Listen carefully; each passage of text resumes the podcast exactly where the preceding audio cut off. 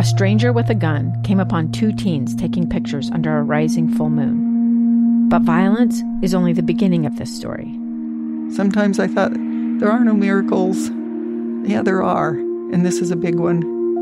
I'm Amy Donaldson, and I've spent my career talking about how lives are undone by violence. The Letter is a podcast about how lives are remade. Follow The Letter at theletterpodcast.com or wherever you get your podcasts. Welcome back to Live Mic. I'm Lee Lonsberry. Now into the final segment of today's Election Day episode of Live Mic. Next time you and I get together, Election Day will be over and we'll be counting votes. We may even have some results to report come tomorrow. Uh, very much looking forward to this. Uh, and if I'm honest, I am I am eager to have this election behind us. However, the chips fall, I am eager to get back to something resembling normalcy in terms of politics. And then we'll work on this pandemic after that. Uh, but if we could get some of this bickering back and forth to, to dial down a little bit, you know, regardless of who is occupying the White House come January 20th, uh, I think that we will be uh, maybe on some better footing once that day comes. Let's come together. I don't want to sound too like kumbaya, but uh, it is taxing.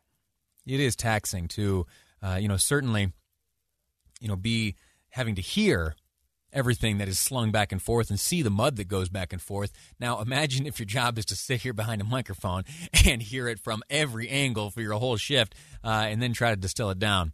Uh, I'm I'm I'm anxious to talk about you know like I don't know healthcare would be good. We could talk a little bit about healthcare. Uh, we could talk uh, about new hobbies we picked up during coronavirus. Anyway, for the time being, and for the rest of today, and for the foreseeable future, until we have all these results, it's election stuff. Uh, now, yesterday I put out a plea to you. I was looking for some help. Uh, Producer Amy and I had a pretty big task of uh, planning for today's show. All the the conversations we've had thus far. One of them with a brand new United States citizen voting for the first time. Uh, we have here a politically split couple celebrating today their 47th wedding anniversary. Uh, that all t- took some work, and I was looking for some help from you. And I said, "Hey, listen." Do me a favor. Text in to 57500. That's the Utah Community Credit Union text line, 57500, and give us some tips and pointers and ask some questions that you'd like to hear or have covered on today's Election Day program. Well, uh, we got a, a, number of questions that came in, and I think that we have incidentally answered them here and there, but there was one, there was a theme that came through both in the text lines and in some Facebook messages that I received, and it is to explain the Electoral College explain the Electoral College. Honestly, I think the Electoral College is one of those things in life where, well, I, they, kind of covered this, I think, in an episode of The Community. Uh, you know, the the one guy that the Andy Andy I think was his name. He there was something where he didn't know the answer and it was a very like elementary type answer and he says uh, well, at this point it's a little too late to ask well i i get that 100%. And in fact, I don't think I understood the Electoral College until I was in my like mid 20s, maybe late 20s. Um, and that was even after a number of years working uh, both in politics and in the media. so sorry about that. And so don't feel bashful. If you hear all this reference to the electoral college and you're not exactly clear on what it is or how it works uh, don't don't be bashful it's not a problem let me here just take a few minutes and explain uh, how it works there is number one the popular vote on the one hand. All right, that's the very straightforward, that's pure uh, democratic voting. So that is, uh, you know, if you cast your vote for Donald Trump, that gets counted against the votes cast, cast for Joe Biden nationwide, irrespective of state boundaries. That's the popular vote. We don't decide presidents based on that vote.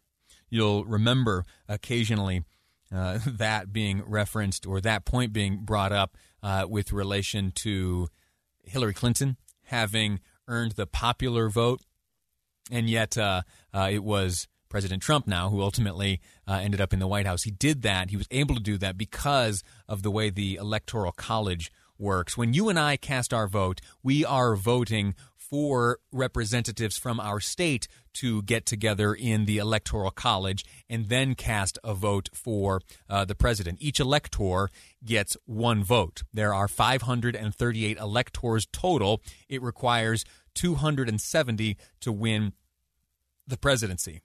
The way each state is allotted electors is you take uh, the two senators from each state plus the number of House representatives in that state. And you look at the total number of your federal delegation. Here in the state of Utah, we have four House seats plus two senators. Four plus two is six. We have six electoral college votes. We will send six electors to the electoral college. Now, uh, you might be doing some quick math in your head saying, wait a second, there are 100 senators, 435 members of the House, and yet you just said that there are 538 total. Well, here's how that works. In an effort to be fair, and this comes from the, the, the 23rd Amendment, ratified in 61, Washington, D.C., not a state, uh, is entitled to three electors. That's the number you'd get if you were, uh, you know, one of the smallest states, the two senators plus an at-large House member. So each state with its respective electors plus Washington D.C.'s three.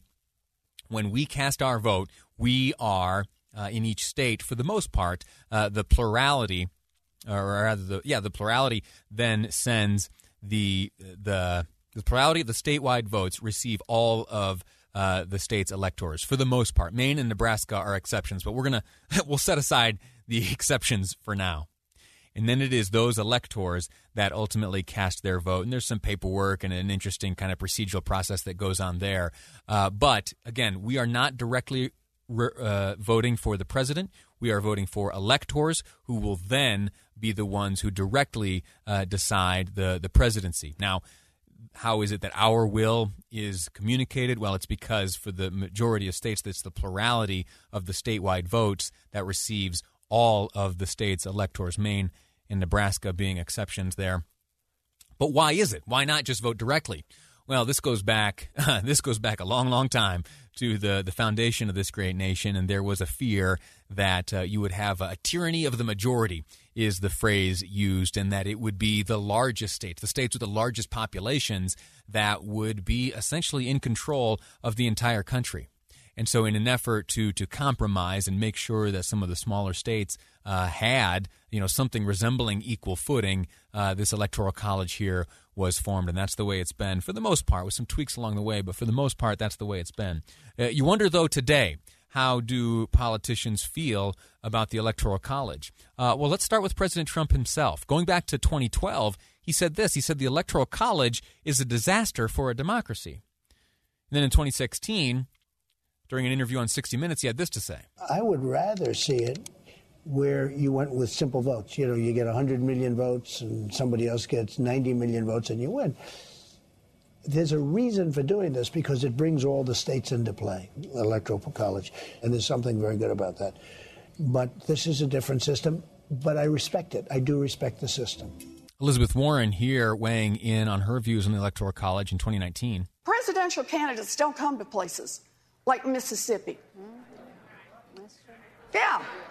They also don't come to places like California and Massachusetts, right? Because we're not the battleground states. We can have national voting, and that means get rid of the Electoral College Rand Paul, Rand Paul here, uh, Senator Rand Paul shares his views on the Electoral College. I'm against Electoral College, uh, changing Electoral College. The Electoral College is, a, is maybe less than democratic, but it's a way of preserving. We sort of preserved uh, democracy of population, but then also regional variety. Uh, Senate does the same thing. Senate's not democratic at all. Should the senator from Wyoming have the same vote as the senator from California?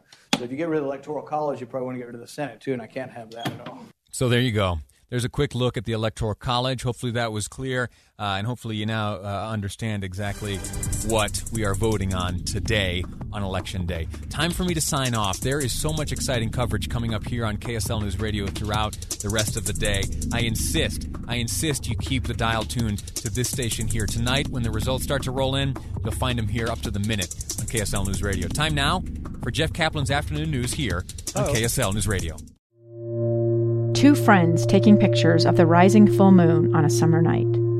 Two teenage kids doing what teenage kids do.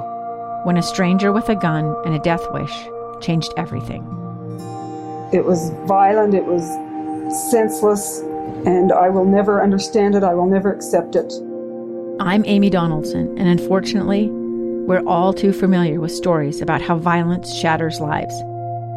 But what we rarely see is how they are rebuilt In a new podcast, The Letter, we relive tragedy, but only so we can hear the rest of the story the struggle to reclaim lives, the realities of grief, and the possibilities of forgiveness.